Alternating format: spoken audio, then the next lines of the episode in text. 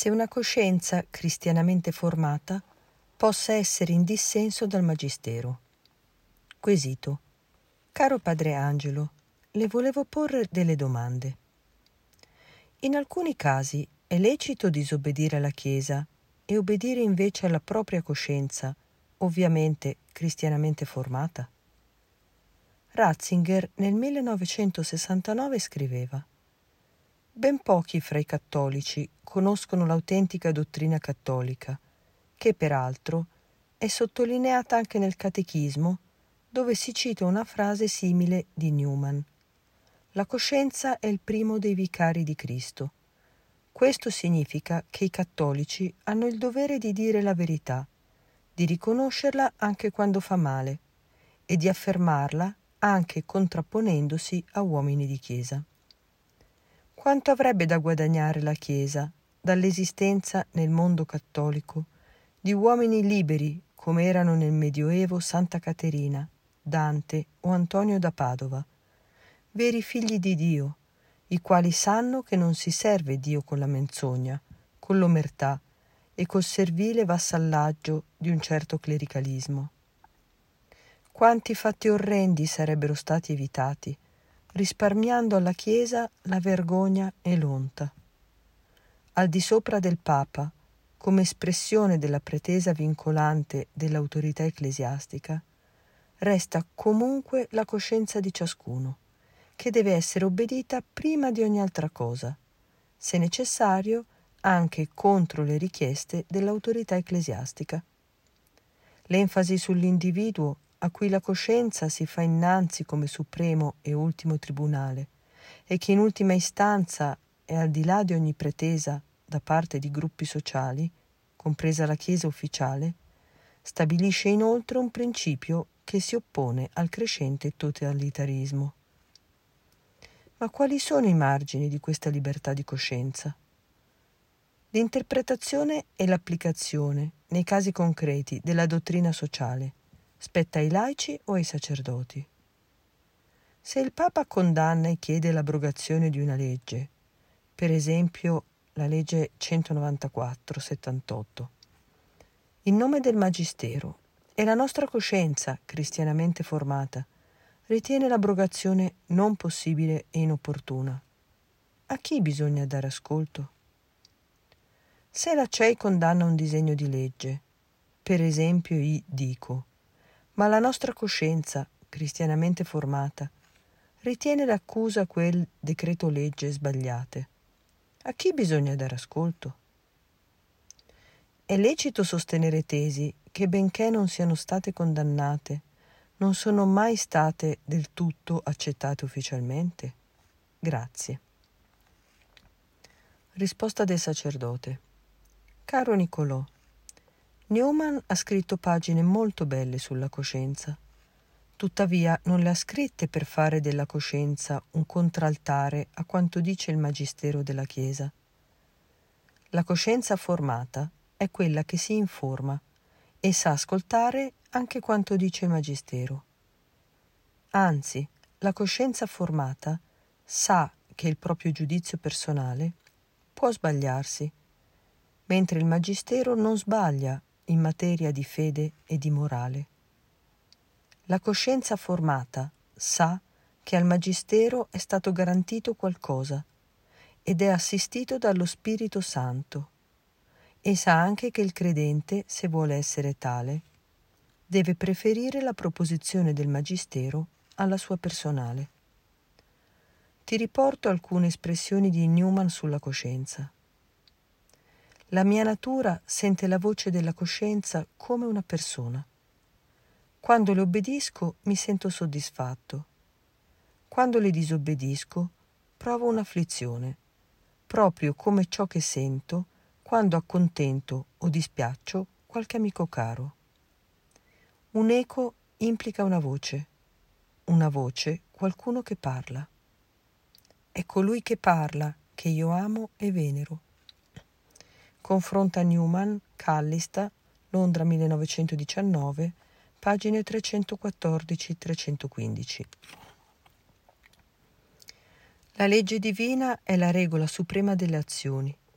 i nostri pensieri, i nostri desideri, le nostre parole, le nostre azioni, tutto quanto è umano, va soggetto al dominio della legge divina e questa legge diventa suprema della nostra condotta per mezzo della coscienza nostra, donde ne deriva non essere mai lecito agire contro coscienza.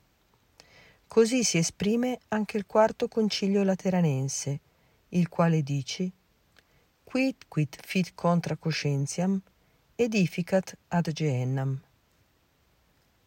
La coscienza non consiste in un desiderio di essere coerenti con se stessi.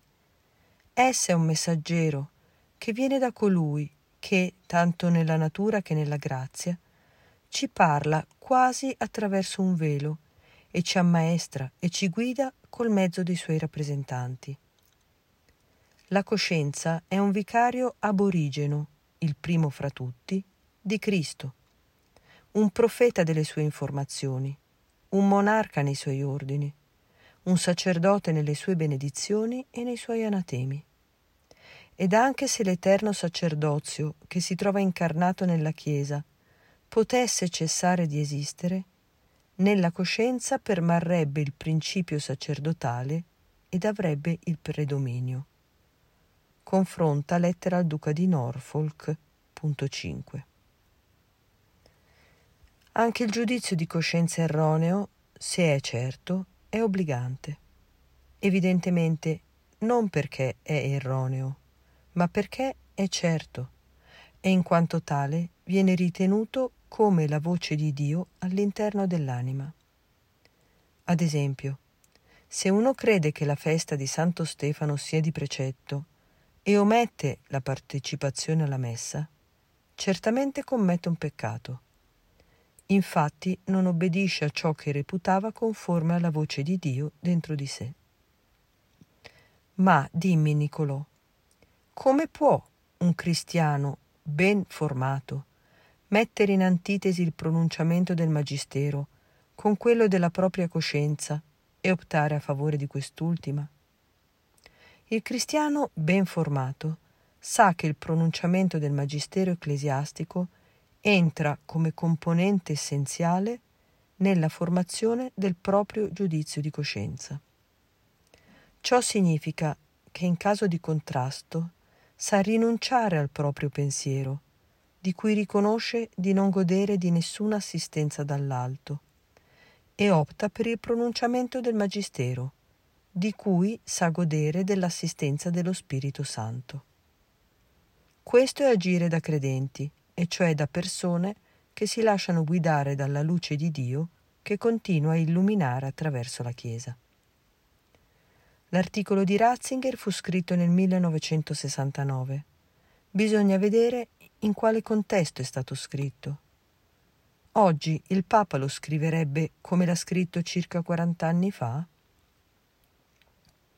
Mi chiedi se l'interpretazione e l'applicazione nei casi contre- concreti della dottrina sociale spetti ai laici o ai sacerdoti. Intanto va precisato che i sacerdoti non costituiscono il magistero.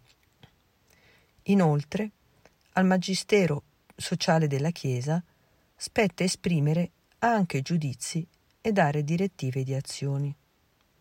Tuttavia il magistero, il Papa o un concilio, non scenderà mai a dire che la legge 194 del 78 va abrogata.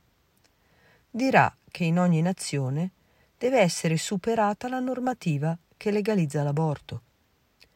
Così pure i vescovi di una nazione possono dire che una legge del loro paese è palesemente ingiusta e va abrogata. Le forme e i modi concreti spettano ai fedeli laici che agiscono interpellando o lasciandosi interpellare dai loro vescovi e in comunione con loro.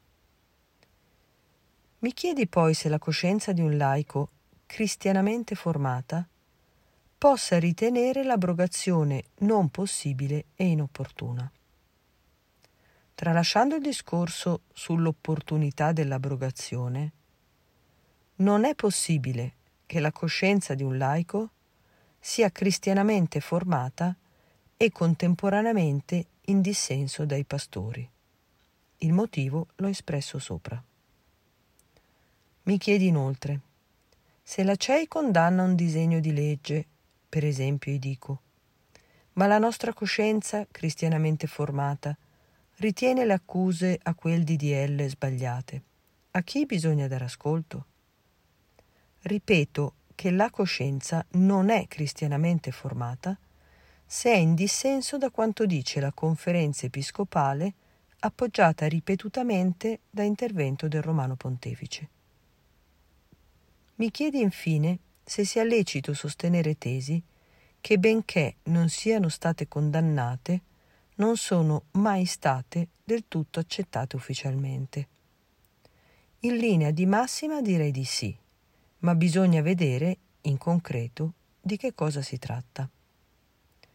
Ti ringrazio dei quesiti di scottante attualità.